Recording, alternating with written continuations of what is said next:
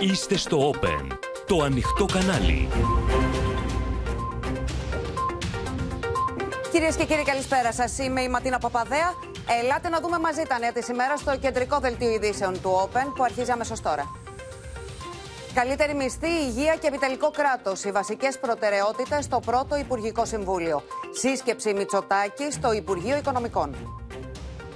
Από νωρίς έπιασαν δουλειά οι νέοι υπουργοί. Ευτράπελο με τον Υπουργό Ψηφιακής Διακυβέρνησης Δημήτρη Παπαστεριού δεν τον αναγνώρισε ο φύλακας. Σενάρια στον ΣΥΡΙΖΑ για αλλαγές και δεύτερη υποψηφιότητα για την ηγεσία. Διαφωνίες για τον χρόνο διεξαγωγής του συνεδρίου.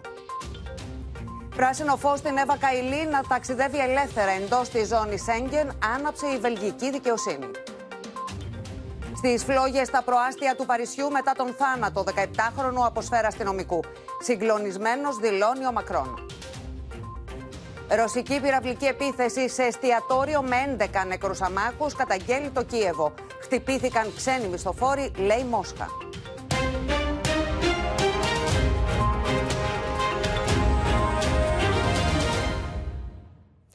Το τετράπτυχο των προτεραιοτήτων, κυρίες και κύριοι, και τους άμεσους στόχους της νέας κυβέρνησης παρουσίασε στην πρώτη συνεδρίαση του Υπουργικού Συμβουλίου ο Κυριάκος Μητσοτάκης, παραδίδοντας παράλληλα στους υπουργούς τους περίφημους μπλε φακέλους με τις μεταρρυθμίσεις και το χρονοδιάγραμμα υλοποίησης.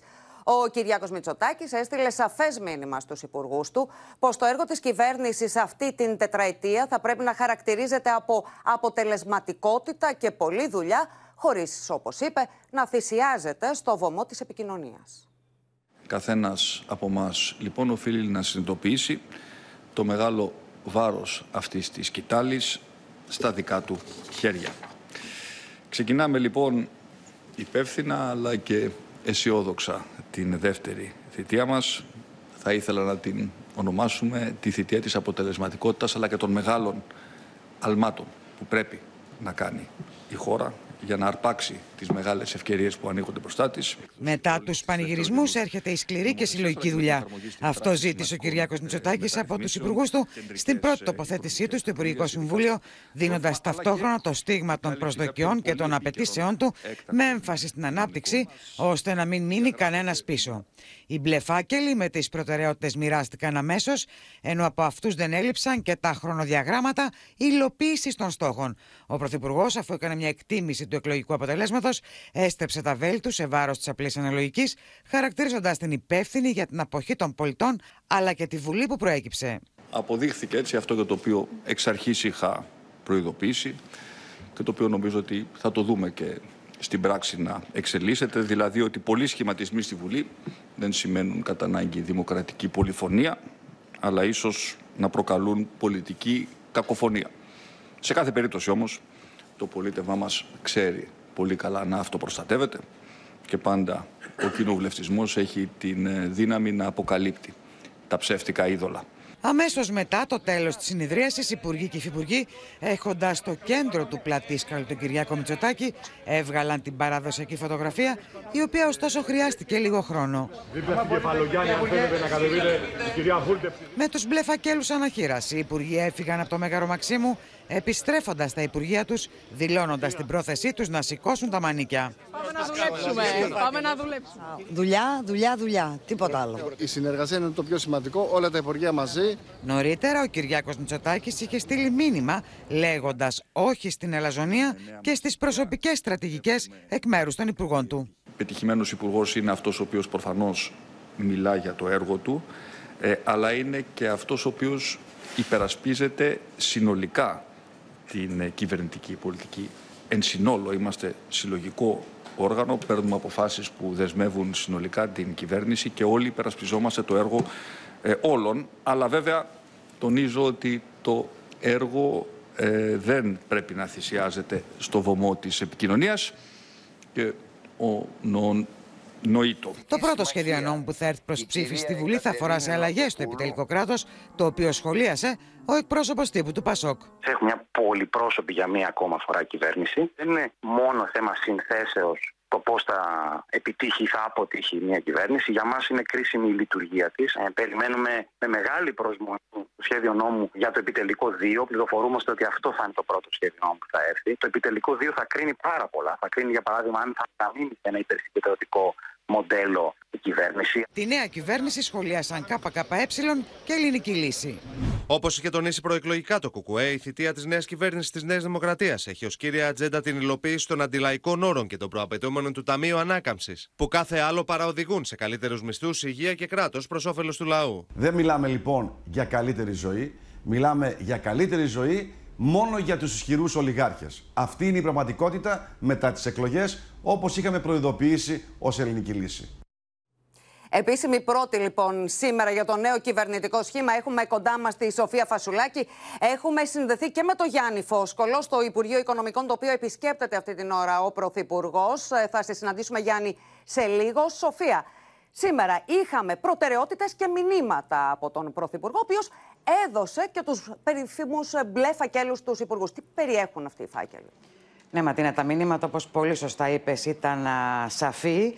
Πολλή δουλειά και λίγα λόγια, είπε ο Κυριάκος Μητσοτάκης στους υπουργούς του. Συλλογικότητα και όχι προσωπικές ατζέντες, όχι δηλαδή πολλή επικοινωνία, αλλά περισσότερο έργο. Όπως είπες πολύ σωστά επίσης μοιράστηκαν αυτοί οι περίφημοι μπλε φάκελοι, κάθε ένας για τον κάθε υπουργό ξεχωριστά, με τις διαφορετικές προτεραιότητες του κάθε υπουργείου. Και πάμε να τα δούμε Ματίνα, γιατί έχει μια σημασία αφού σε αυτούς περιλαμβάνονται το πρόγραμμα διακυβέρνησης της χώρας με ορίζοντα έως το 2027. Η κεντρική στόχη συνάρτηση βέβαια πάντοτε με το πρόγραμμα της Νέας Δημοκρατίας Ματίνα, που δεν είναι άλλη από τους καλύτερους μισθούς, τις καλύτερες, καλύτερα, ε, καλύτερη υγεία, αναβάθμιση του Εθνικού Συστήματος Υγείας, ψηφιοποίηση του κράτους και ισχυρή Ελλάδα. Οι προτεραιότητες του 2023 για κάθε Υπουργείο με προθεσμίες. Υπάρχουν χρονοδιαγράμματα δηλαδή και θα πρέπει να τηρούνται απαρέγκλητα από τα Υπουργεία. Τα ορόσημα εκταμείευση των δόσεων του Ταμείου Ανάκαμψης, αλλά και οι δεσμεύσεις που έχει η χώρα μας ε, στην μεταπρογραμματική, θα έλεγα, εποπτεία. Όπως επίσης υπάρχουν και εκκρεμότητες με ορίζοντα ολοκλήρωσης τον Αύγουστο του 2023. Για να σου πω ένα παράδειγμα, θυμάσαι το θέμα της τηλεδιοίκησης που τόσο είχε απασχολήσει λίγο μετά το τραγικό δυστύχημα στα Τέμπη. Στο Υπουργείο Μεταφορών λοιπόν υπάρχει αυτή η εκκρεμότητα ότι θα πρέπει μέχρι το τέλος του Αυγούστου, το πολύ αρχές Σεπτεμβρίου, να έχει ολοκληρωθεί η τηλεδιοίκηση έτσι όπως έπρεπε και όπως ορίζουν οι υπογραφόμενες συμβάσεις να έχει ολοκληρωθεί. Τέτοια παραδείγματα θα δούμε σε όλα τα Υπουργεία που θα πρέπει να έχουν ολοκληρωθεί οι δράσεις τους μέχρι το τέλος του Αυγούστου του 2023. Μάλιστα. Είναι κάποια θέματα λοιπόν που μπαίνουν επιτακτικά στην ατζέντα των, ε, των Υπουργείων προς άμεση υλοποίηση και επίλυση των θεμάτων. Σε ευχαριστούμε, Σοφία, και ερχόμαστε λοιπόν τώρα σε εσένα, Γιάννη, από το Υπουργείο Οικονομικών που βρίσκεται στην καρδιά του κυβερνητικού σχεδιασμού για τη νέα τετραετία. Ξεκίνησε τις επισκέψεις του ο Κυριάκος Μητσοτάκης, τις επισκέψεις στα Υπουργεία. Ακριβώς, Ακριβώς, Ματίνα. Πριν από λίγο ολοκληρώθηκε η μεγάλη κυβερνητική σύσκεψη εδώ του Πρωθυπουργού Κυριάκου Μητσοτάκη με τον νέο Υπουργό Οικονομικών, τον Κωστή Χατζηδάκη και ολόκληρο το οικονομικό επιτελείο. Από την ομάδα του Μεγάρου Μαξίμου συμμετείχαν εδώ ο κύριος Κέρτσος και ο κύριος ε, Πατέλης. Φαίνεται ότι το νέο Υπερυπουργείο Οικονομικών είναι πρώτο τη τάξη Υπουργείο και είναι φανερό πλέον ότι θα παίξει ένα κομβικό ρόλο στο κυβερνητικό έργο την επόμενη τετραετία. Τι μας είπε λοιπόν ο Πρωθυπουργός, μας είπε πω το νομοσχέδιο το φορολογικό για το οποίο συζητάμε όλο αυτό τον καιρό θα ψηφιστεί, θα έχει ψηφιστεί πριν κλείσει η Βουλή για το καλοκαίρι. Δηλαδή πριν τις θερινές διακοπές της Βουλής, άμεσα ματίνα, θα έρθει αυτό το νομοσχέδιο στη Βουλή και θα έχει ψηφιστεί πριν τον Αύγουστο. Τι θα περιλαμβάνει αυτό το νομοσχέδιο; σύμφωνα με πληροφορίες, λοιπόν, θα περιλαμβάνει όλες τις προεκλογικές δεσμεύσεις στα φορολογικά της Νέας Δημοκρατίας, την αύξηση του αφορολόγητου κατά 1000 ευρώ για οικογένειες με παιδιά, τη μείωση του ένφια για όσους ιδιοκτήτες πολίτες ασφαλίζουν τα σπίτια τους έναντι φυσικών καταστροφών, τη σταδιακή μείωση στο, του τέλους επιτιδεύματος από το 2025 και σταδιακά κατάργησή του μέχρι και το 2027. Είναι όλες οι προεκλογικές δεσμεύσεις, Ματίνα, οι οποίες θα υλοποιηθούν σε βάθος τετραετίας, ωστόσο θα ψηφιστεί από τώρα το νομοσχέδιο. Η μείωση στα τεκμήρια διαβίωσης, συνεχίζω, κατά 30%, αύξηση στο ελάχιστο εγγυημένο εισόδημα κατά 8%. Εδώ και για τους πλέον ευάλωτους αναμένεται να υπάρξει και ένα έξτρα βοήθημα προς τις γιορτές των Χριστουγέννων. Μια, ε, ένα έξτρα βοήθημα, όπω δίνεται σε χαμηλοσυνταξιούχους και σε πλέον ευάλωτους πολίτες τα τελευταία χρόνια. Και μια βοήθεια φυσικά και για τους συνταξιούχους οι οποίοι έχουν προσωπική διαφορά. Μέσα σε αυτό το νομοσχέδιο Μάλιστα. θα δούμε πιθανότατα και τη νέα μείωση εισφορών κατά μία ποσοστία μονάδα και τα δωρεάν φάρμακα, τη μονιμοποίηση του αυτά, λοιπόν, για ε, όσους ήταν δικαιούχοι του ΕΚΑΣΜΑΤΗ. Ναι, αυτά, όλα αυτά τα μέτρα, λοιπόν, λοιπόν μπαίνουν στο θα τραπέζι. Τα δούμε να ψηφίζονται. Ακριβώς. Γιάννη ναι, ναι, Φόσκολο, ευχαριστούμε πολύ. Μπορούμε να παρακολουθήσουμε. Τη δήλωσε πριν από λίγο ο Κυριάκος Μητσοτάκης. Πριν από τις ε, θερινές ε, διακοπές της Βουλής ε, θα έχει ψηφιστεί το πρώτο νομοσχέδιο του Υπουργείου Εθνικής Οικονομίας και Οικονομικών στο οποίο θα αποτυπώνονται πια ε, νομοθετικά οι κεντρικές προεκλογικές δεσμεύσεις τις οποίες ε, είχε ε, παρουσιάσει η Νέα Δημοκρατία πριν από τις εκλογές που αφορούν το επόμενο έτος, το 2024. Πολλές από αυτές θα έχουν σημαντικό οικονομικό αντίκτυπο στα εισοδήματα των πολιτών και το νομοσχέδιο αυτό θα έχει ψηφιστεί, όπως είπα, πριν από τις αρχές Αυγούστου. Την οικονομία και την ανάπτυξη, λοιπόν, με στόχο τη στήριξη των πολιτών και την ενίσχυση του εισοδήματος, έχει ως αιχμή το κυβερνητικό πρόγραμμα για τη δεύτερη τετραετία, όπως τόνισε ο Κυριάκος Μητσοτάκης. Το δεύτερο νομοσχέδιο που θα έρθει με διαδικασίες express θα περιλαμβάνει τις οικονομικές προεκλογικές δεσμεύσεις της Νέας Δημοκρατίας και ήδη το Οικονομικό Επιτελείο αναζητεί χώρο για νέα μέτρα φοροελαφρύνσεων. Γκάζ στην οικονομία για να επιστρέψει στου πολλούς στο μέρισμα μιας ισχυρής ανάπτυξης είναι το πρώτο στίχημα της νέας κυβέρνησης. Με την καταπολέμηση της ακρίβειας να αποτελεί προτεραιότητα. Προς αυτή την κατεύθυνση εξετάζεται να αξιοποιηθεί ένα μέρος των πόρων που εξασφαλίζουν οι καλές επιδόσεις της οικονομίας. Πάντα προτεραιότητά μας η αναχέτηση της ακρίβειας σε όλα τα επίπεδα. Η πορεία της χώρας ε, είναι σίγουρα θετική αυτή τη στιγμή. Υπάρχουν πόροι πολύ σημαντικοί. Την ίδια ώρα το Οικονομικό Επιτελείο αναζητεί χώρο για νέα μέτρα φοροελαφρύνσεων στην πάταξη της φοροδιαφυγής. Με τα πρώτα μέτρα για την αναχέτηση της παραοικονομίας να βρίσκονται ήδη στο τραπέζι. Στο μικροσκόπιο έχουν τεθεί τα κίνητρα για τις λεγόμενες χρυσές ηλεκτρονικές αποδείξεις, που αφορούν 22 επαγγέλματα επιρρεπή στη φοροδιαφυγή, μέτρο που δεν δείχνει να έχει περπατήσει. Σε επανεξέταση και το μέτρο της φορολοταρίας, ενώ διορθώσεις θα έρθουν και στα ψηφιακά παραστατικά του My Data. Στην πρώτη γραμμή είναι η θερμοθέτηση του μπόνους για όσους αποκαλύπτουν μαϊμό αποδείξεις και φοροδιαφυγή με το κινητό τους μέσω της εφαρμογής Απόδειξη, η οποία βρήκε ανταπόκριση στους καταναλωτές, αλλά εκτιμάται πως χρειάζεται μια έξτρα όθηση μέσω χρηματικής επιβράβευσης των ιδιωτών. Ράμπο. Τα κίνητρα που θα πρέπει να δίνονται στους ίδιους τους πολίτες, ούτως ώστε οι ίδιοι να γίνονται έμεσα φορολογικοί ελεγκτές και να μην μπαίνουν στο παιχνίδι του να αγοράζω κάτι με απόδειξη, χωρίς απόδειξη, να προσπαθώ να γλιτώσω το ΦΠΑ σαν καταναλωτής. Βασικές προποθέσει για τη μείωση των φορολογικών βαρών είναι επίσης η απλοποίηση των διαδικασιών, η διασύνδεση των ταμιακών μηχανών με τα POS, αλλά και να μην διαταραχτεί η δημοσιονομική ισορροπία. Και από σήμερα σηκώνουν τα μανίκια τα νέα μέλη της κυβέρνησης που έφτασαν στα Υπουργεία τους, δηλώνοντας έτοιμοι να αναλάβουν τα καθήκοντά τους και να τρέξουν τις βασικές προτεραιότητες των Υπουργείων τους. Για κάποιους πρωτάριδε του κυβερνητικού σχήματος, η πρώτη μέρα στο πόστο τους συνοδεύτηκε από ευτράπελα, ωστόσο όλοι έδειξαν ευδιάθετοι και ορεξάτοι για την αρχή.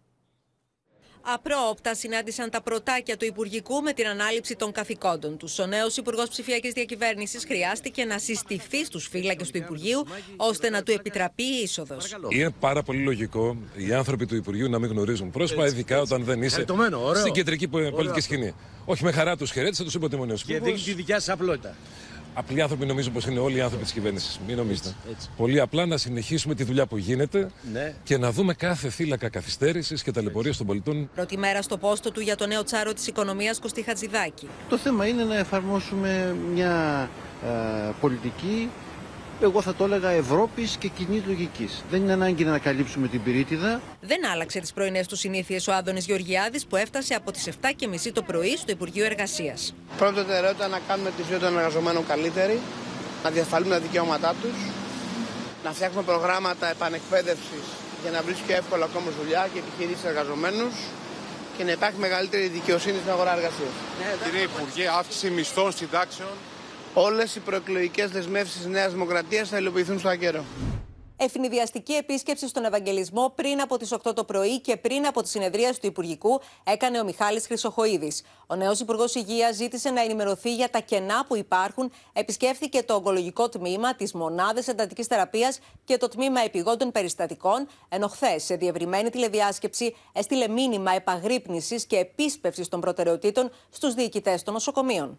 Τις προτεραιότητες του νεοσύστατου Υπουργείου Κοινωνικής Συνοχής και Οικογένειας ανέπτυξε η Σοφία Ζαχαράκη. Έχουμε το ζήτημα το στεγαστικό, τα δάνεια για τα νέα ζευγάρια, που ούτως ή άλλως πολλά έχουν φτάσει στην τελική φάση έγκρισης. Άρα πρέπει να πατήσουμε το κουμπί για να μπορέσουν να δοθούν τα δάνεια τα πολύ σημαντικά εγχειρήματα, projects τα οποία έχουμε με το Panic Button για τις γυναίκες, συνταντάδε της γειτονιάς. Επίσκεψη τα μεσάνυχτα στο αστυνομικό τμήμα της Ομόνιας έκανε ο νέος Υπουργός Προστασίας του Πολίτη Νότης Μηταράκης, σημειώνοντας ότι η ασφάλεια των πολιτών είναι από τις πρώτες προτεραιότητες της νέας κυβέρνησης.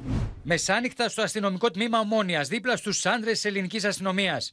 Συνομίλησα με τα στελέχη μας που δουλεύουν στην πρώτη γραμμή και ευχήθηκα καλή δύναμη στο δύσκολο έργο τους ενημέρωση από τους υπηρεσιακούς παράγοντες του Υπουργείου για τον Γιώργο Φλωρίδη και μετά το πλαίσιο για τις προγραμματικές, η άμεση στόχη του νέου Υπουργού Δικαιοσύνης. Έχει προχωρήσει αυτή η ενημέρωση. Νομίζω θα τελειώσουμε σήμερα αύριο. Και τις επόμενες μέρες θα ετοιμάσουμε το πλαίσιο των προγραμματικών δηλώσεων. Νέα αρχή και για την Υφυπουργό Τουρισμού που δήλωσε ήδη ενημερωμένη για τα θέματα του χαρτοφυλακίου της. Ήδη από χτες έχουμε ενημερωθεί για όλα τα θέματα και σήμερα ξεκινάμε δουλειά. Για λίγες ώρες εδώ, αμέσως μετά το Υπουργικό Συμβούλιο και πάλι επιστροφή. Και από Δευτέρα αναμένεται να ξεκινήσει η λειτουργία και της Βουλής. Είναι κοντά μας η Στέλλα Παπαμιχαήλ. Ε, Στέλλα, αναμένεται να εξελιχθεί σε αγκάθι η χωροταξία για τα κόμματα μέσα στο χώρο της Βουλής, στην Ολομέλεια της. Έτσι είναι, Ματίνα, να τα δούμε ένα-ένα. Καταρχάς, Δευτέρα έχουμε ορκομοσία. Έχουμε βουλευτές από 8 κόμματα που θα έρθουν να ορκιστούν. Έχουμε πολλά νέα πρόσωπα να δούμε.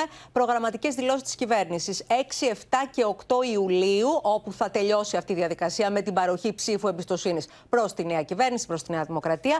Έχει όμως εξελιχθεί, όπως λες και εσύ, σε χωροταξικό πονοκέφαλο το πού θα κάτσουν τα, οι βουλευτές των νέων κομμάτων. Είχαμε δει κάτι αντίστοιχο και το 2015 Ματίνα, όταν και πάλι είχαμε κομματική Βουλή. Υπάρχουν σκέψεις λοιπόν για τη χωροταξία. Δεν έχει κλειδώσει ακόμη κάτι, διότι πρέπει να γίνει διαβούλευση των αρχηγών των κομμάτων με το Προεδρείο. Πάμε να δούμε ε, ένα χάρτη που έχουμε ετοιμάσει με το πού θα μπορούσαν να κάτσουν οι βουλευτές. Αμετακίνητοι λοιπόν. Οι βουλευτές της Νέας Δημοκρατίας είναι 158. Τους βλέπουμε δεξιά από το Προεδρείο και σε ένα μεγάλο κομμάτι του κέντρου. Ε, βλέπουμε τους βουλευτές, τους 158 βουλευτές της Νέας Δημοκρατίας. Βλέπουμε όμως ότι είναι και πολύ στα ορεινά πια έδρανα εκεί όπου δεν τους είχαμε βρει παλαιότερα. Αυτή θα είναι λοιπόν ε, κατά πάσα πιθανότητα, αυτές θα είναι οι θέσεις της Νέας Δημοκρατίας. Βλέπουμε ότι μέχρι σχεδόν το τελευταίο ε, από αριστερά ε, πτέρυγα, από την αριστερή πτέρυγα, έχουμε βουλευτές από τη Νέα Δημοκρατία. Έτσι είναι χαρακτηριστικό ναι. ότι βλέπουμε να εκτείνονται σχεδόν σε όλα τα ορεινά. Ο ΣΥΡΙΖΑ, ο οποίος έχει συρρυκνώσει βεβαίως τη δύναμή του, έχει πλέον μόνο 48 βουλευτές. Τον βλέπουμε εκεί που τον είχαμε δει και στην προηγούμενη κοινοβουλευτική περίοδο. Έτσι είναι στην κέντρο αριστερά. Ένα κομμάτι είναι και προς τα αριστερά. Το Πασόκα μετακίνητο, μεγαλύτερο σε δύναμη βέβαια πια, έτσι αριθμοί 32 βουλευτές, στο κέντρο του Προεδρείου και λίγο πιο πίσω στα ορεινά. Το Κομμουνιστικό Κόμμα εκεί που ήταν πάντα, αριστερά, στην αριστερή πτέρυγα. Τώρα, οι Σπαρτιάτες, η μία σκέψη, οι 12 βουλευτές των Σπαρτιατών είναι να κάτσουν στα ορεινά πίσω από τα έδρανα της Νέας Δημοκρατίας. Έχουν ωστόσο και ε, βουλευτές της Νέας Δημοκρατίας και ακριβώς από πίσω τους. Πάμε να δούμε την ελληνική λύση, η οποία είναι στο κέντρο και πίσω από το Πασόκ. Έτσι, πάλι έχει βουλευτές της Νέας Δημοκρατίας και πίσω από τους 12 της ελληνικής λύσης. Η νίκη επίσης στο νέο κόμμα.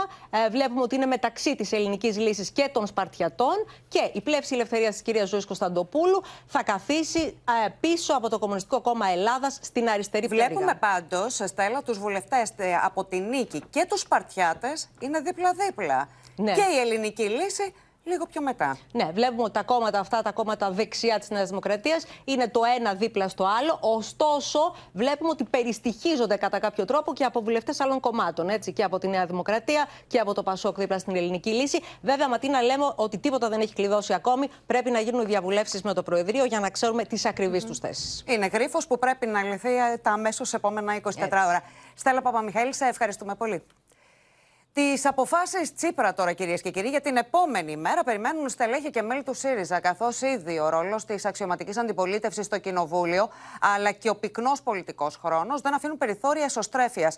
Ο Αλέξης Τσίπρας αναμένεται κατά πληροφορίες έως αύριο να ανοίξει τα χαρτιά του, ενώ κορυφώνεται η συζήτηση για τον χρόνο των εσωκομματικών εκλογών, την αποτίμηση του εκλογικού αποτελέσματος, αλλά και για το τι χρειάζεται να γίνει.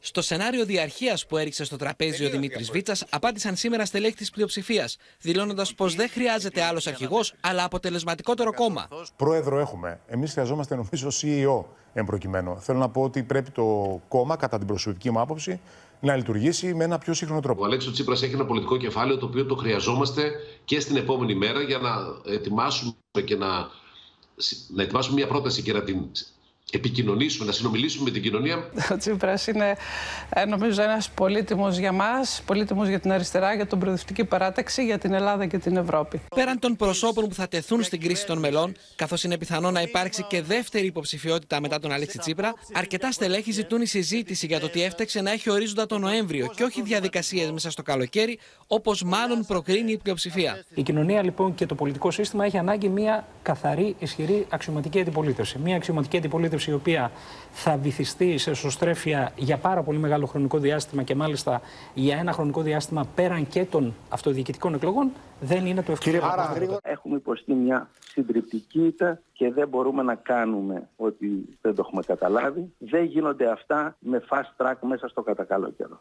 Στελέχη της Ομπρέλας που συνομιλούν καθημερινά με τον Ευκλήδη Τσακαλώτο βάζουν θέμα πολιτικής ταυτότητας και ατζέντας, αφήνοντας το ζήτημα των προσώπων που θα υπηρετήσουν τις πολιτικές σε δεύτερο πλάνο. Δεν υποτιμώ τον ρόλο των προσώπων, αλλά δεν μπορώ να δεχτώ και πράγματα τα οποία είναι ανιστόρητα ότι από μόνα τους τα πρόσωπα ε, μπορούν να συγκροτήσουν ε, ένα κόμμα ή ένα χώρο. Δεν βλέπω πώς μπορεί ο ΣΥΡΙΖΑ να συνεχίσει χωρίς τον Τσίπρα. Δηλαδή έναν άνθρωπο ο οποίος να είναι του ιδίου επίπεδου με τον Τσίπρα ε, πολιτικά, με πολιτικό βάρος δεν έχει. Γιατί αν είχε, θα τον είχατε δει εδώ και πέντε μέρες. Ο Διονύσης Τεμπονέρας βλέπει περίπου ως μονόδρομο τη συνεργασία με το Πασόκ στις αυτοδιοικητικές εκλογές απέναντι στην ενισχυμένη Νέα Δημοκρατία. Και η αριστερά και η κεντροαριστερά, με πρώτο σημείο καμπή στις επερχόμενες αυτοδιοικητικές εκλογές, θα πρέπει να συνενέσουν προκειμένου να μην επιτρέψουμε η Νέα Δημοκρατία και αυτή η συντηρητική κυβέρνηση να μπορεί να βάλει ακόμα πιο γερά θεμέλια μέσα στο επόμενο χρονικό διάστημα. Όποιος δεν το συμμερίζεται αυτό, θεωρώ ότι δεν έχει αντιληφθεί τι συντελέσεις στη χώρα την προηγούμενη Κυριακή. Με τον ΣΥΡΙΖΑ, λοιπόν, σε αναζήτηση βηματισμού, πάμε να συναντήσουμε τον Χρήστο Τσίγουρη. Χρήστο, όλοι περιμένουν να ανοίξει τα χαρτιά του ο Αλέξης Τσίπρας. Με τα ζητούμενα πάντως της επόμενης μέρας να παραμένουν ανοιχτά και πολλά. Όλα είναι ανοιχτά. Αύριο είναι μια κρίσιμη μέρα. Να πούμε ότι ο κύριος Τσίπρας είχε πρόσκληση για να συμμετάσχει στην προσύνοδο των Ευρωπαίων Σοσιαλιστών. Ε, γνωστοποίησε ότι δεν θα παραστεί καθώς έχει σημαντικά θέματα στην Αθήνα. Αυτός είναι ένας παράγοντας που δείχνει ότι ενδεχομένως αύριο, πιθανότατα αύριο να έχουμε τις ανακοινώσεις. Ανακοινώσεις που αφορούν σε ένα πακέτο προτάσεων ουσιαστικά. Προτάσεις για την ε, επανίδρυση, όπως λένε κάποιοι συνομιλητές του, του ΣΥΡΙΖΑ, μόνο που μένει να δούμε μέχρι ποιο σημείο θα είναι αυτή η επανίδρυση. Αν δηλαδή θα φτάσει ακόμα και στο να έχουμε προτάσεις για αλλαγή ονόματος, για αλλαγή πολιτικής κατεύθυνσης ή ακόμα και συμβόλων. Το σίγουρο, το σίγουρο είναι ότι είναι πολλοί στην Κουμουνδούρου αυτοί που πιστεύουν ότι πρέπει να επέλθει ένα σοκ στον ΣΥΡΙΖΑ μετά το σοκ της εκλογικής ήττας, προκειμένου να γίνουν τις τελευταίες εβδομάδες όσα δεν έγιναν από το 2019 έως το 2023 την ίδια ώρα στελέχη της εσωκομματικής αντιπολίτευσης της μειοψηφίας που συντονίζουν το βηματισμό τους με τον Ευκλήδη Τσακαλώτο. Το ερχόμενο Σαββατοκύριακο θα έχουν διαβούλευση. Όλα δείχνουν ότι οδεύουμε προς εσωκομματικές διαδικασίες. Η πλειοψηφία θέλει πολύ γρήγορα, το πολύ έως τις αρχές Σεπτέμβρη. Ε, η μειοψηφία θέλει μακρύτερο χρονικό ορίζοντα. Όλα δείχνουν όμως ότι οι δύο πλευρές ετοιμάζονται να συζητήσουν και να αλλάξουν εχμές για αυτό που ουσιαστικά με τον ένα με τον άλλο τρόπο περιγράφουν αλλά δεν είναι καθαρά. Για το ποιος δηλαδή έχει την μεγαλύτερη ευθύνη για αυτή την εντυπωσιακή εκλογική υποχώρηση. Αν φταίει το μοντέλο του αρχηγικού κόμματος που λαμβάνει αποφάσεις ένας στερός, στενός ε, πυρήνας στελεχών ή αν χρειάζεται ένα κόμμα που όλες οι αποφάσεις θα παίρνονται συλλογικά, κάτι που θα είναι εξαιρετικά δυσκίνητο και δεν μπορεί να ανταποκριθεί πάντα στις απαιτήσεις της πραγματικότητας, όπως λένε άλλοι. Όλα αυτά τα θέματα θα ανοίξουν και θα ανοίξει και ο χορός των υποψηφιωτήτων το επόμενο διάστημα, αν επιβεβαιωθούν οι πληροφορίες που θέλουν να υπάρχουν περισσότεροι του ενός διεκδικητές της ηγεσίας στο ΣΥΡΙΖΑ. Μάλιστα, και μένει να τα δούμε όλα αυτά. Χρήστο, να σε ευχαριστήσουμε πολύ. Μένουμε κυρίες και κύριοι στα μεθεόρτια της κάλπη, έπειτα από τις πανηγυρικές αναρτήσεις του Ηλία Κασιδιάρη μέσα από τη φυλακή, αλλά και τις δημόσιες ευχαριστίες στον καταδικασμένο Χρυσαυγίτη από τον πρόεδρο των Σπαρτιατών. Έχει φουντώσει η συζήτηση περί υποκρυπτόμενης ηγεσίας και αν αυτό μπορεί να ακυρώσει την εκλογή του κόμματος στη Βουλή. Την ίδια ώρα αποκαλύπτεται ότι ένας από τους νεοεκλεγέντες βουλευτές είναι και δικηγόρος του Κασιδιάρη και μάλιστα τον είχε επισκεφθεί προσφάτως στις φυλακές. Δεν υπάρχει καμία τέτοιου είδους συμφωνία, εξ όσων γνωρίζω και φαντάζομαι ότι οριστικά δεν υπάρχει. Από εκεί και πέρα, από αυτά τα οποία έχω δει και έχω εντοπίσει, ο κ. Καστιγιάρης προφανώς θα ήθελε να υπάρχει ένα εκλογικό αποτύπωμα στον εθνικοπατριωτικό χώρο. Ο Δήμος Κυριλίδη, εκπρόσωπος τύπου των Σπαρτιατών, επιχειρεί να διαψεύσει τις πληροφορίες που θέλουν τον Ηλία Κασιδιάρη να αναλαμβάνει ακόμη και ενεργό ρόλο στο κόμμα, αλλά και να αποτινάξει τη διασύνδεσή του με τη Χρυσή Αυγή. Δεν υπάρχει κανένας στέλεχος στο κόμμα Σπαρτιάτες το οποίο είχε οποιαδήποτε σχέση με το κόμμα της Χρυσής Αυγής. Εκλεγμένοι βουλευτές των Σπαρτιατών, βέβαια, όπως ο Γιάννης Δημητροκάλης, ήταν μέλη της Ελληνικής Αυγής, του σχηματισμού του Ηλία Κασιδιάρης στον Δήμο της Αθήνας, ενώ άλλοι υποψήφοι βρίσκονταν παλιότερα στη Χρυσή Αυγή και τους Έλληνες. Ο κ. Δημητροκάλης εκλέχθηκε από τον ελληνικό λαό. Τον ψήφισαν και εκλέχθηκε. Από εκεί και πέρα όμως, ο κ. Δημητροκάλης έχει κάνει και ο ίδιος τις επιλογές του και κατήλθε ως υποψήφιος βουλευτής και εκλέχθηκε με το κόμμα Σπαρτιάτε. Ο Χάρης Κατσιβαρδάς, ένας από τους βουλευτές που εκλέχθηκαν με τους Σπαρτιάτε, είναι μάλιστα ένας από τους δικηγόρους του Ηλία Κασιδιάρη, τον οποίο είχε επισκεφτεί στις 7 Απριλίου στις φυλακές Δομοκού, μία μέρα μετά την αναγγελία της κυβέρνησης ότι επίκειται διάταξη περί αποκλεισμού κομμάτων. Σαν δικηγόρος και σαν ελεύθερος επαγγελματίας, νομίζω ότι έχει το δικαίωμα να επιλέξει τον οποιονδήποτε θέλει. Η διασύνδεση Κασιδιάρης Παρτιατών και το εάν υπάρχει υποκρυπτόμενη ηγεσία, που μπορεί να οδηγήσει ακόμη και στην ακύρωση της εισόδου του κόμματος στη Βουλή, παραμένει στο επίκεντρο της δημόσιας συζήτησης. Αν αυτό μπορεί να στοιχειοθετήσει για το δικαστήριο ότι είναι ο πραγματικός ηγέτης έναντι του εκλογικού σώματος, είναι ακριβώς το ίδιο, ακριβώς το ίδιο νομικά, σαν να είπε είμαι ο, πραγμα... είμαι ο ηγέτης. Η ένσταση που μπορεί να οδηγήσει, αν γίνει αποδεκτή, μπορεί να οδηγήσει στην απόφαση περί εκτόσεως των βουλευτών. Οι Σπαρτιάτες κέρδισαν 1,7% από τη Νέα Δημοκρατία, 1,4% από τον ΣΥΡΙΖΑ, 1,2% από το ΠΑΣΟΚ, 1,4% από το Κομμουνιστικό Κόμμα Ελλάδος, 20,3% από την Ελληνική Λύση, 17% από την Νίκη, 11,7% από την Πλεύση Ελευθερίας, 1,8% από το ΜΕΡΑ25 και 30% από άλλο κόμμα. Σάλο έχει ξεσπάσει από μια προκλητική ανάρτηση του Θάνου Τζίμερου, με την οποία επιτίθεται στη Σοφία Ζαχαράκη με απαράδεκτους χαρακτηρισμούς, με αφορμή την ανάληψη της ηγεσίας του Υπουργείου Κοινωνικής Συνοχής και Οικογένειας. Θα κρυθώ από την αποτελεσματικότητά μου και όχι από τις προσωπικές μου επιλογές, που δεν αφορούν κανέναν, απάντησε η ίδια. Τη δική της απάντηση στην επίθεση του Θάνου Τζίμερου, που με ανάρτηση τον ερωτήθηκε πώς μία άγαμη και άτεκνη ορίστηκε επικεφαλής του Υπουργείου Κοινωνικής Συνοχής και Οικογένειας, έδωσε η Σοφία Ζαχαράκη πριν αναλάβει τα νέα της καθήκοντα. Εγώ θα κρυθώ από την εργατικότητα και την αποτελεσματικότητά μου και νομίζω και μια δυνατότητα να διοικήσω, αν μέχρι τώρα έχω δείξει κάτι. Όλες οι άλλες είναι προσωπικές μου επιλογές και δεν αφορούν κανέναν. Σίγουρα πάντως πρέπει να σας πω ότι η αγάπη για τα παιδιά, η αγάπη για τον άνθρωπο, χωρίς κανένα περιορισμό, δεν μπαίνει σε καλούπια και σίγουρα δεν κρίνεται, επαναλαμβάνω, προσωπικές επιλογές. Τα διαδικτυακά πειρά του προς την Υπουργό εξαπέλυσε ο Θάνος Τζίμερος μετά την ορκομοσία της νέας κυβέρνησης. Ευτυχώς που ιδρύθηκε το Υπουργείο Οικογένειας με επικεφαλής μια άγαμη άτεκνη για να αρχίσουμε να γεννάμε. Η δεύτερη τετραετία επαναλαμβάνεται ως φάρσα. Κύμα συμπαράστασης υπήρξε για τη γαλάζια Υπουργό μετά τα σεξιστικά σχόλια του πρώην Προέδρου του κόμματος Δημιουργία. Ξανά. Το καταδικάζω. Ε, το θέμα αφορά όλες τις γυναίκες που ασχολούμαστε με την πολιτική και οφείλουμε να έχουμε συντεταγμένες απαντήσεις σε τέτοιου είδους σεξιστικά σχόλια και σε σεξιστικές συμπεριφορές. Ο σεξισμός εναντίον των γυναικών στην πολιτική είναι δυστυχώς κοινός τόπος και αφορά οριζοντίως όλα τα κόμματα και τις τάξεις και είναι ένα φαινόμενο το οποίο πρέπει να το πατάσουμε αυθορή και παραχρήμα. Να ενώσω και εγώ τη δική μου φωνή με όλες όσες και όσοι έχουν υπερασπιστεί τη Σοφία Ζαχαράκη σε αυτή την αήθεια επίθεση που δέχεται από χθε σε σχέση με το Υπουργείο Οικογένειας. Είναι απαράδεκτες και αποκρουστικέ και καταδικαστές όλες αυτές οι δηλώσεις και συμπαριστάμεθα στη Σοφία τη Ζαχαράκη. Είναι άκρο σεξιστική επίθεση. Το να στοχοποιείται ένας άνθρωπος για την οικογενειακή του κατάσταση είναι και εντελώς άστοχο. Παρά τις έντονες αντιδράσεις, ο Θάνος Τζίμερος επανήλθε χωρίς να ανασκευάζει ουσιαστικά την αρχική του τοποθέτηση. Πάμε ξανά γαλαζέι. Ένας που ζυγίζει 150 κιλά μπορεί να είναι καλός μάνατζερ. Δεν τον βάζει όμως πρόεδρο οργανισμού κατά της παχυσαρκίας, ούτε ένα θεριακλή κατά του καπνίσματος. Άγαμος και άτεκνος και άνδρας να ήταν, υπουργός οικογένειας είναι λάθο. Σημειολογικό και ουσίας. Οργή και θλίψη προκαλεί η χιδαία σεξιστική ανάρτηση του πρώην πολιτικού Θάνου Τζίμερου για τη Σοφία Ζαχαράκη. Ντροπή του. Δήλωση σεξιστική που χαρακτηρίζει τον εκφραστή της και όχι τη νέα Υπουργό. Είμαστε στο πλευρό της. Η δήλωση του κυρίου Τζίμερου είναι σοκαριστική, ρατσιστική, σεξιστική, προσβάλλει και βάλει κατά της ελευθερίας των επιλογών του ανθρώπου. Μειωμένη κατά 9 ποσοστιαίες μονάδες ήταν η συμμετοχή και των Ελλήνων του εξωτερικού στις εκλογές της 25η Ιουνίου. Τόσο τα κριτήρια όσο και οι μεγάλες αποστάσεις λειτουργήσαν αποτρεπτικά για τους Έλληνες, οι οποίοι μέσα από το Open ζητούν να γίνουν πιο εύκολες οι διαδικασίες. Είναι προβληματικό ε, το όλο σύστημα γιατί οι γραμμένοι είναι σχετικά λίγοι.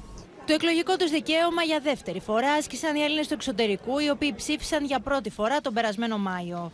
Η συμμετοχή ήταν μειωμένη, καθώς στι κάλπε προσήλθε ποσοστό 67,81% από 79,06% που ψήφισαν στις 19 Μαου. Ωστόσο, οι εγγεγραμμένοι αυξήθηκαν κατά 2.785. Το πρώτο πρόβλημα είναι ότι υπάρχει μια διαδικασία η οποία έχει γραφειοκρατία υπάρχει μια οδηγία από το Υπουργείο Εσωτερικών ότι για να στηθεί κάλπη σε μια συγκεκριμένη πόλη θα πρέπει να υπάρχουν πάνω από 40 γεγραμμένοι. Αυτό δεν είναι εφικτό έτσι, σε κάθε πόλη όταν υπάρχουν αυτοί οι περιορισμοί. Οι Έλληνες του εξωτερικού έχουν την πρόθεση να ψηφίσουν, ωστόσο δυσφορούν για τις προποθέσει που ίσως δεν τους επιτρέψουν την ψήφο, αλλά και για τις πάρα πολύ μεγάλες αποστάσεις που θα πρέπει να διανύσουν από τον τόπο διαμονής τους σε ένα εκλογικό τμήμα. Το πρόβλημα είναι ότι εγώ έπρεπε να οδηγήσω δύο-μισή ώρες, να κάνω γύρω στα 130-140 χιλιόμετρα, να πήγαινε για 140 πίσω και τις δύο φορές. Δηλαδή η κατανομή των εκλογικών τμήματων μέσα στο Ηνωμένο Βασίλειο δεν ήταν η βέλτιστη. Ένα άλλο θέμα της ψήφου των αποδήμων ήταν ότι ουσιαστικά προσμετρήθηκε μόνο στο σύνολο της επικράτειας. Δεν μέτρησε σε καμία περιφέρεια, δεν επιλέξαν βουλευτές. Ε, ήταν μια ψήφος στον κουβά των συνολικών των κομμάτων για να μπορέσει ένας Έλληνας κάτοικος του εξωτερικού να ψηφίσει, θα πρέπει να έχει μείνει συνολικά δύο χρόνια στην Ελλάδα, τα τελευταία 35 χρόνια από την ημερομηνία υποβολής της αίτησης και να έχει υποβάλει φορολογική δήλωση κατά το τρέχον ή το προηγούμενο φορολογικό έτος. Παρότι ε, προσπάθησα να εγγραφώ στους εκλογικούς καταλόγους εξωτερικού, υπήρχαν κάποια τεχνικά θέματα στο σύστημα στην πλατφόρμα τη στιγμή που πήγα να, να εγγραφώ και στο τέλος ε, αναγκάστηκα να πάω στην Ελλάδα να ψηφίσω. Ε, δυστυχώς υπήρξαν ε, αρκετοί γνωστοί μου οι οποίοι είχαν παρόμοια θέματα. Παρήλθε η προθεσμία και τελικά δεν ψήφισαν κιόλας. Ο Κυριάκος Μισωτάκη προεκλογικά έχει δεσμευτεί ότι θα επαναφέρει το σχέδιο νόμου για την ψήφο των αποδήμων για να αλλάξει το πλαίσιο και τα κριτήρια. Ωστόσο, θα χρειαστεί συνένεση καθώς απαιτούνται 200 στη Βουλή για να περάσει σχετική ρύθμιση. Στις Βρυξέλλες μεταβαίνει αύριο ο Κυριάκος Μητσοτάκης για τη Σύνοδο Κορυφής, με το μεταναστευτικό να είναι ανάμεσα στα βασικά θέματα συζήτησης. Την ίδια ώρα στην Ελλάδα, Μίνα Καραμίτρου, παρατηρείται αύξηση της ε, πίεσης στα βόρεια σύνορα της χώρας, με φόντο προφανώς και τις καλές καιρικές συνθήκες που επικρατούν. Ναι, αυτό παρατηρούν το τελευταίο διάστημα οι συνοριοφύλακες στον Εύρο. Αύξηση λοιπόν της πίεσης ε, στον Εύρο, στα σύνορά μας με την Τουρκία. Μάλιστα με τους επιτελείς να λένε ότι η αύξηση αυτή θα γίνει ακόμα πιο μεγάλη το επόμενο διάστημα. Είναι χαρακτηριστικό να σας πω ότι από την αρχή του χρόνου έχουν συλληφθεί 300 δουλέμποροι και ακόμα πρέπει να σας πω ότι ο μήνας δεν έχει τελειώσει. Ενώ το αντίστοιχο περσινό διάστημα οι συλλήψεις είχαν φτάσει τις 200 Τώρα, μέχρι και σήμερα που μιλάμε, Ματίνα, οι Έλληνες συνοριοφύλακες έχουν αποτρέψει πάνω από 60.000 παράτυπους μετανάστες από την αρχή του χρόνου. Αύριο ε, στις ε, Βρυξέλλες, ε, στην Σύνοδο, ο κύριος Μητσοτάκης θα συζητήσει με τους ομολόγους του το θέμα της μετανάστευσης. Μάλιστα, από τα βασικά θέματα που θα θέσει είναι ακριβώς το θέμα της πάταξης των δουλεμπόρων. Ενώ περιμένουμε να δούμε αν στα συμπεράσματα θα γίνεται κάποια αναφορά και στην πύλο στο ναυάγιο και φυσικά στην δράση των δουλεμπόρων ακριβώς σε εκείνο το σημείο. Μάλιστα, Μίνα Καραμίτρου, σε ευχαριστούμε πολύ. Ελεύθερη να ταξιδεύει χωρίς περιορισμούς στις χώρες της Σέγγεν είναι η Εύα Καηλή μετά από απόφαση του εφετείου Βρυξελών. Η Ελληνίδα Ευρωβουλευτής μπορεί πλέον να επισκεφθεί και την Ελλάδα, αν και όπως δήλωσε στο Όπεν ο δικηγόρος της Μιχάλης Δημητρακόπουλος, η Εύα Καηλή θα επιστρέψει στη χώρα της μόνο όταν αποδειχθεί η αθότητά της. Ελεύθερα μπορεί πλέον να ταξιδέψει στη ζώνη Σέγγεν η Εύα Καηλή χωρίς την άδεια της ανακριτικής αρχής με απόφαση του εφετείου των Βρυξελών. Η Ελληνίδα πρώην αντιπρόεδρος του Ευρωπαϊκού Κοινοβουλίου αποφυλακίστηκε τον Απρίλιο. Η κυρία Καηλή πλέον έχει τη δυνατότητα ανα πάσα στιγμή να έρθει πίσω στην πατρίδα. Επί του παρόντος όμως δεν έχει αποφασίσει να επανέλθει, διότι επιθυμεί να προηγηθεί η αθωότητά της και μετά να έρθει να φιλήσει τα πατρώα εδάφη. Μάλιστα, η Καηλή το απόγευμα της Τρίτης βρέθηκε στο κτίριο του Ευρωκοινοβουλίου μαζί με την κόρη της. Η κυρία Καηλή είναι δραστήριο μέλος πάλι του Ευρωπαϊκού Κοινοβουλίου και θα συμμετέχει σε όλες τις συνεδριάσεις και στο Στρασβούργο και στις Βρυξέλλες. Ακόμα και κατά τη διάρκεια του κατοίκον περιορισμού της, η Εύα Καηλή ήταν δραστήρια στα μέσα κοινωνικής δικτύωσης, αναδημοσιεύοντας άρθρα του ευρωπαϊκού τύπου που αμφισβητούν την έρευνα για το Qatar Gate ή ακόμα και τον παρετηθέντα ανακριτή Κλέζ. Η μασονία και ο δικαστής, ο δικηγόρος, ο πρώην πρωθυπουργός, ο λογιστής, ο γιος, ο πρώην σύζυγος, η υπουργός, ο σύντροφος και μια ιδιότυπη ασυλία στο πραγματικό επίκεντρο της υπόθεσης. Ούτε ο βελγικός τύπος ούτε οι νομικοί κύκλοι συζητούν για αμφισβήτηση του, των γεγονότων. Όμως είναι προφανές ότι είναι ένα χτύπημα η αντικατάσταση του ανακριτή και μάλιστα για τέτοιο ε, λόγο η οποία νομίζω ότι θα έχει τις επιπτώσεις της στην αξιοπιστία της έρευνας όταν αυτή θα κριθεί από το δικαστήριο. Ακόμα ένας κατηγορούμενος για την υπόθεση, ο πρώην Ευρωβουλευτής Αντρέα Κοτσολίνο, αφέθηκε ελεύθερος την προηγούμενη Τετάρτη. Με απαγόρευση εξόδου από το Βέλγιο, ενώ δεν θα πρέπει να έρθει σε καμία επαφή με κανέναν από τους συγκατηγορούμενους του. Και μένουμε στο θέμα. Πάμε στο Γιάννης Γιάκα να δούμε, Γιάννη, τη νεότερη εξέλιξη που υπάρχει. Ματίνα, πρέπει να πούμε ότι χθες, ε, κατόπιν Ευρωπαϊκής Εντολής, είχαμε έφοδο της οικονομικής αστυνομίας τόσο στο σπίτι της Εύα Καηλή στην Αθήνα, όσο και της αδερφής της σε ψυχικό και κυφισιά. Παρόν ήταν τόσο Βέλγος δικαστικός, όσο και Έλληνας δικαστικός. Σύμφωνα με τις μέχρι τώρα πληροφορίες που έχουμε, ε, στόχος των ε, αστυνομικών ήταν να κατασχέσουν α, τυχόν μετρητά που θα βρεθούν μέσα στις οικίες, αλλά και ηλεκτρονική υπολογιστές. Είναι μια εξέλιξη της τελευταίας ε, στιγμής. Ενώ πριν από λίγη ώρα είχαμε και ανακοίνωση του συνηγόρου της κυρίας Καηλή, του Μιχάλη Δημητρακόπουλου, στην οποία αναφέρει χαρακτηριστικά πως όπως ήταν αναμενόμενο, επιβεβαιώνει βέβαια την, ε, την έρευνα που έγινε στα σπίτια και αναφέρει πως όπως ήταν αναμενόμενο δεν βρέθηκε τίποτα το αξιόμεπτο. Το μόνο αξίας αντικείμενο που βρέθηκε και κατασχέθηκε ήταν ένα μορουδίστικο κολλιέ της κορούλας της που είχαν δωρήσει κατά τη γέννησή της οι μέλλοντες νονοί. Μάλιστα. Γιάννης Γιάκας, ευχαριστούμε πολύ για όλες τις ε, πληροφορίες. Ευχαριστούμε. Και κυρίες και κύριοι, να βγούμε εκτός συνόρων. Η οργή επέστρεψε στα γαλλικά προάστια, καθώς ο θάνατος 17χρονου αποσφαίρα αστυνομικού στη διάρκεια τροχαίου ελέγχου έχει πυροδοτήσει σφοδρές συγκρούσεις και μαζικές διαμαρτυρίες. Για δικαιολόγητο θάνατο μίλησε ο Εμμανουέλ Μακρόν και ζήτησε να αποδοθεί δικαιοσύνη.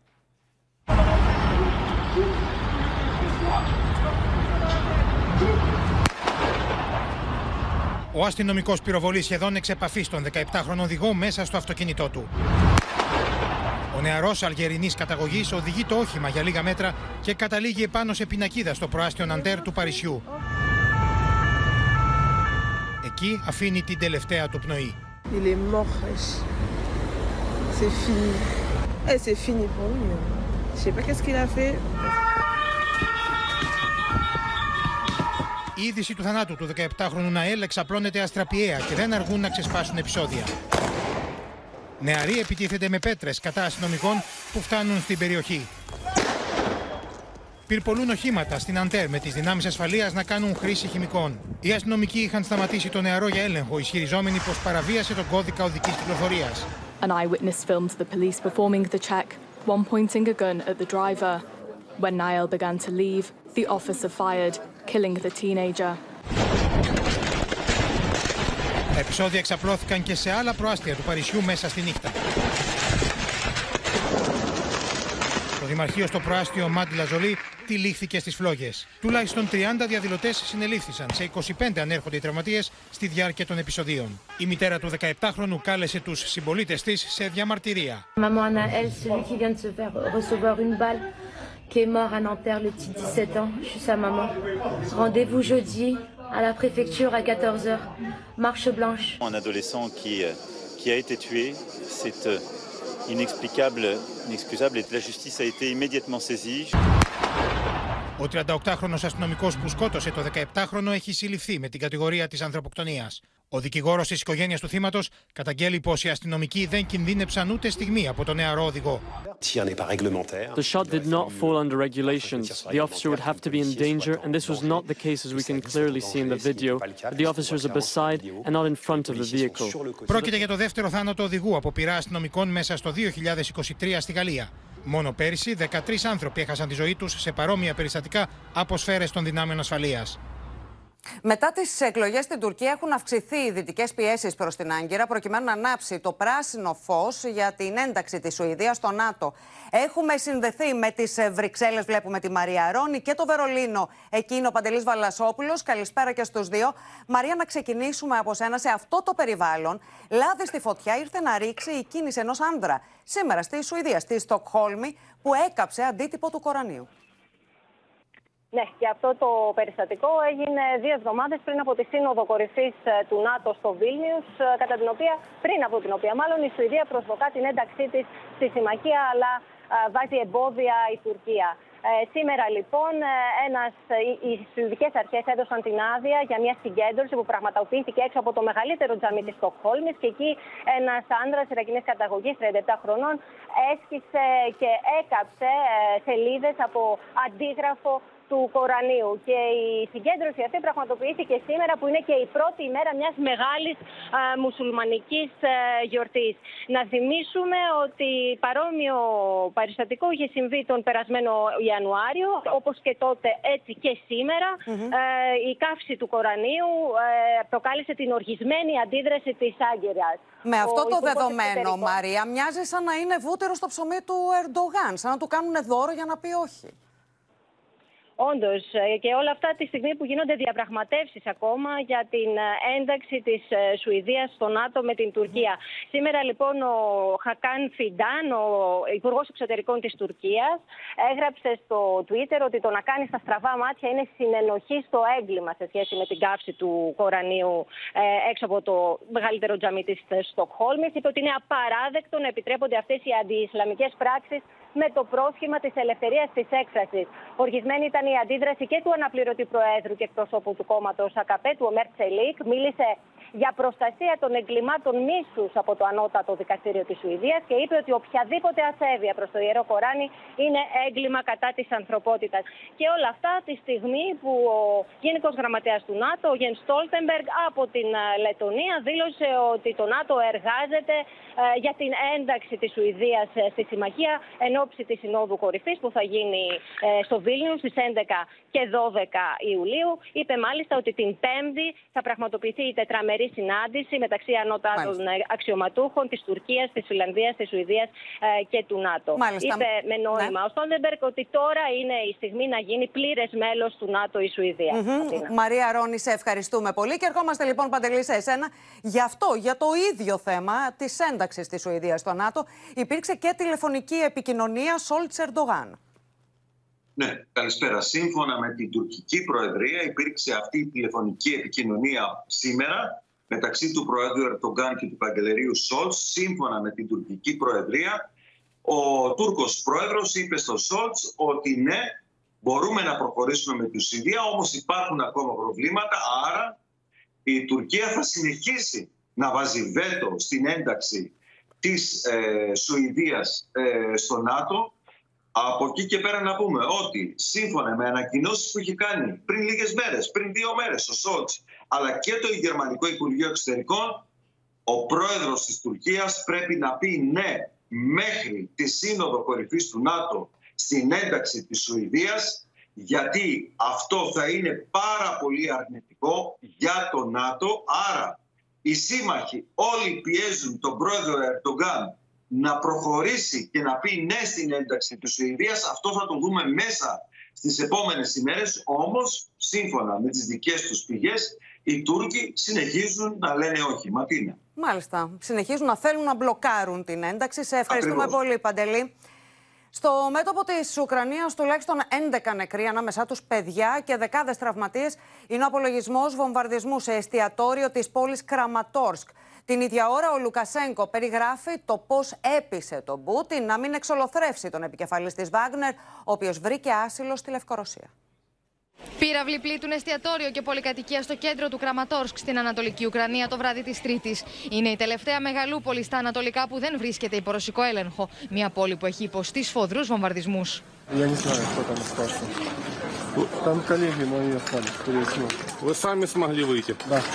Μεταξύ των θυμάτων και τρία παιδιά.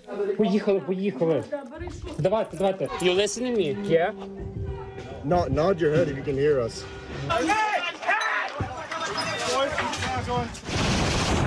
Οι Ηνωμένε Πολιτείε εγκρίνουν ακόμα ένα πακέτο στρατιωτική βοήθεια προ την Ουκρανία ύψου 500 εκατομμυρίων δολαρίων, την ώρα που ο Αλεξάνδρ Λουκασέγκο επιβεβαιώνει ότι ο επικεφαλή τη ομάδα Βάγκνερ βρίσκεται στη Λευκορωσία μετά από δική του διαμεσολάβηση. когда в 10 он выступил, 10-10, позвонил и подробнейшим образом проинформировал меня о ситуации, которая происходит в России. Я предложил Путину не торопиться. И когда он мне сказал, Александрович, я не буду требовать от президента, чтобы он отдал Шойгу и Герасимову, и встречи даже просить не буду, я говорю, ну и хорошо, это очень хороший шаг. We have taken action against Wagner, the Wagner Group in the past. As you know, uh, we are continuing to monitor this situation closely. Um, and stay in close coordination with allies and partners across the globe. Και όλα αυτά όσο οι ηγέτες του ΝΑΤΟ συγκεντρώνονται στη Χάγη με φόντο το Ουκρανικό. Ενώ ο Ρώσος Υπουργός Άμυνας συναντάει στη Μόσχα τον κουβανό ομολογό του. Είναι η πρώτη του επίσημη συνάντηση μετά την εξέγερση του Σαββάτου. Σε άλλες ειδήσεις τώρα από τη διεθνή επικαιρότητα, ξεκινώντας από το ναυάγιο του βαθισκάφους Τιτάνας και την ανάσυρση τμήματων της Ατράκτου σε λιμάνι του Καναδά. Στον Καναδά, οι αρχές ανέσαιραν από το πυθμένα του Ατλαντικού τα τεράστια συντρίβια από το υποβρύχιο Τάιταν μετά την ενδόρυξή του. Μόλις ανασύρθηκαν, καλύφθηκαν γρήγορα με μεγάλους μουσαμάτες, προτού ανυψωθούν με γερανούς σε φορτηγά τα οποία τα μετέφεραν, ούτως ώστε να αξιολογηθούν από τους ειδικούς. Οι ειδικοί είχαν εξηγήσει πως τα συντρίμια τα οποία βρέθηκαν στο βυθό της θάλασσας υποδηλώνουν καταστροφική απώλεια του θαλάμου πίεσης. Σε πύρινο κλειό βρίσκεται η Καλιφόρνια. Η πύρινη λέλαπα κατακαίει την πολιτεία των Ηνωμένων Πολιτείων Αμερικής. Πάνω από 200.000 στρέμματα γης έχουν γίνει στάχτη. Οι πυροσβεστικές δυνάμεις έχουν σπεύσει στο σημείο και δίνουν μία άνηση μάχη για να κατασβέσουν τη φωτιά. Από την πυρκαγιά έχουν καεί αυτοκίνητα, ενώ έχουν καταστραφεί αρκετά σπίτια. Η πυροσβεστική εξετάζει το ενδεχόμενο η φωτιά να προκλήθηκε όχι μόνο από τις υψηλές θερμοκρασίες, αλλά και από κάποια εμπριστική ενέργεια. Οι Αμερικανικές αρχές έδωσαν εντολή εκένωσης για την περιοχή, ενώ έχει ανοίξει κέντρο περίθαλψης και υποδοχής για τους εκτοπισμένους. Σφοδρό κύμα καύσωνα πλήττει την Ισπανία. Ο υδράργυρος φτάνει σε κάποιες περιοχές ακόμη και τους 45 βαθμούς Κελσίου. It is hot, but we had prepared ourselves for it to be even hotter. So it's hot, but it, it's not as bad as we expected it to be. Yeah, we checked the weather before we came, and we saw it was going to be extremely, extremely hot. So we're, I think we're, we're surviving. Οι περιοχές οι οποίες έχουν επηρεαστεί είναι η Μαδρίτη και η Ανδαλουσία. Πίσω στα δικά μας και στη σκιά της τραγωδίας στη Θεσσαλονίκη, όπου 55χρονο διανομέας έχασε τη ζωή του στην άσφαλτο, οι συνάδελφοί του περιγράφουν εφιαλτικές συνθήκες και ανυπαρξία μέτρων ασφαλείας.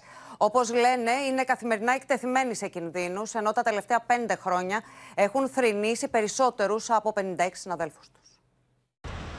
Οι διαρκείς κίνδυνοι που αντιμετωπίζουν οι διανομής καθιστούν την καθημερινότητα αγώνα επιβίωσης. Από την έλλειψη μέτρων ασφαλείας μέχρι την εντατικοποίηση της δουλειάς και του καθεστώτος μόνιμης βιασύνης. Το έγκλημα που έγινε στα Τέμπη, εμείς το ζούμε αργά και καθημερινά με 56 νεκρούς μέσα στα τελευταία χρόνια. Κάθε φορά που βγαίνουμε και γυρνάμε σπίτι είναι... το παίζεις 50-50. Μετά από 35 χρόνια στη δημοσιογραφία η ανεργία χτύπησε την πόρτα του Σάκη Αποστολάκη και αποφάσισε να στραφεί στο επάγγελμα του διανομέα. Δεν φταίει μόνο η συμπεριφορά των οδηγών βέβαια, φταίει και η εντατικοποίηση της εργασίας. Δεν μπορείς να είσαι 15 ώρες πάνω στο μηχανάκι και να έχεις την προσοχή σου τεταμένη. Ξεχαρβαλωμένα δίκυκλα, ανύπαρκτα μέτρα προστασίας. Το προχθεσινό φρικτό δυστύχημα που έγινε στη Τζιμισχή, ε, το λεωφορείο πέρασε πάνω από τον ε, συνάδελφο και το κράνος του έσπασε. Γιατί ήταν ένα κράνος της πλάκας, όπως φοράμε 9 στους 10. Δεν γίνεται να επενδύεις συνέχεια εσύ ε, στον εξοπλισμό που είναι της δουλειάς. Η ανεργία στο χώρο της κλωστιφαντουργίας ανάγκασε και τον 57χρονο Δημήτρη Σιδηρόπουλο να ανέβει στο μηχανάκι. Είναι σαφέστατα επικίνδυνη, ίσως από τα πιο επικίνδυνα επαγγέλματα που μπορεί να υπάρχει αυτή τη στιγμή, ε, με πολλούς νεκρούς. Το Υπουργείο δεν έχει αποσαφηνίσει Ποιες είναι οι επικίνδυνες καιρικές συνθήκες που πρέπει να απαγορεύεται η διανομή; Μόνο το 2023 7 διανομής έχασαν τη ζωή τους στο καθήκον. Εμείς, σαν σωματείο, ζητάμε να ενταχθούμε στα βαρέα ανθιυγίνα. Οι διανομής προγραμματίζουν νέα μοτοπορία διαμαρτυρίας το μεσημέρι της Πέμπτης στο κέντρο της Θεσσαλονίκης. Και στο σημείο αυτό ολοκληρώθηκε το κεντρικό δελτίο ειδήσεων. Μείνετε στο Open. Αμέσως μετά ακολουθεί η αστυνομική σειρά Private Eyes και στις 9 μην χάσετε την ξένη ταινία Άνισος Αγώνας. Κυρίες και κύριοι, από όλους εμάς, καλό βράδυ.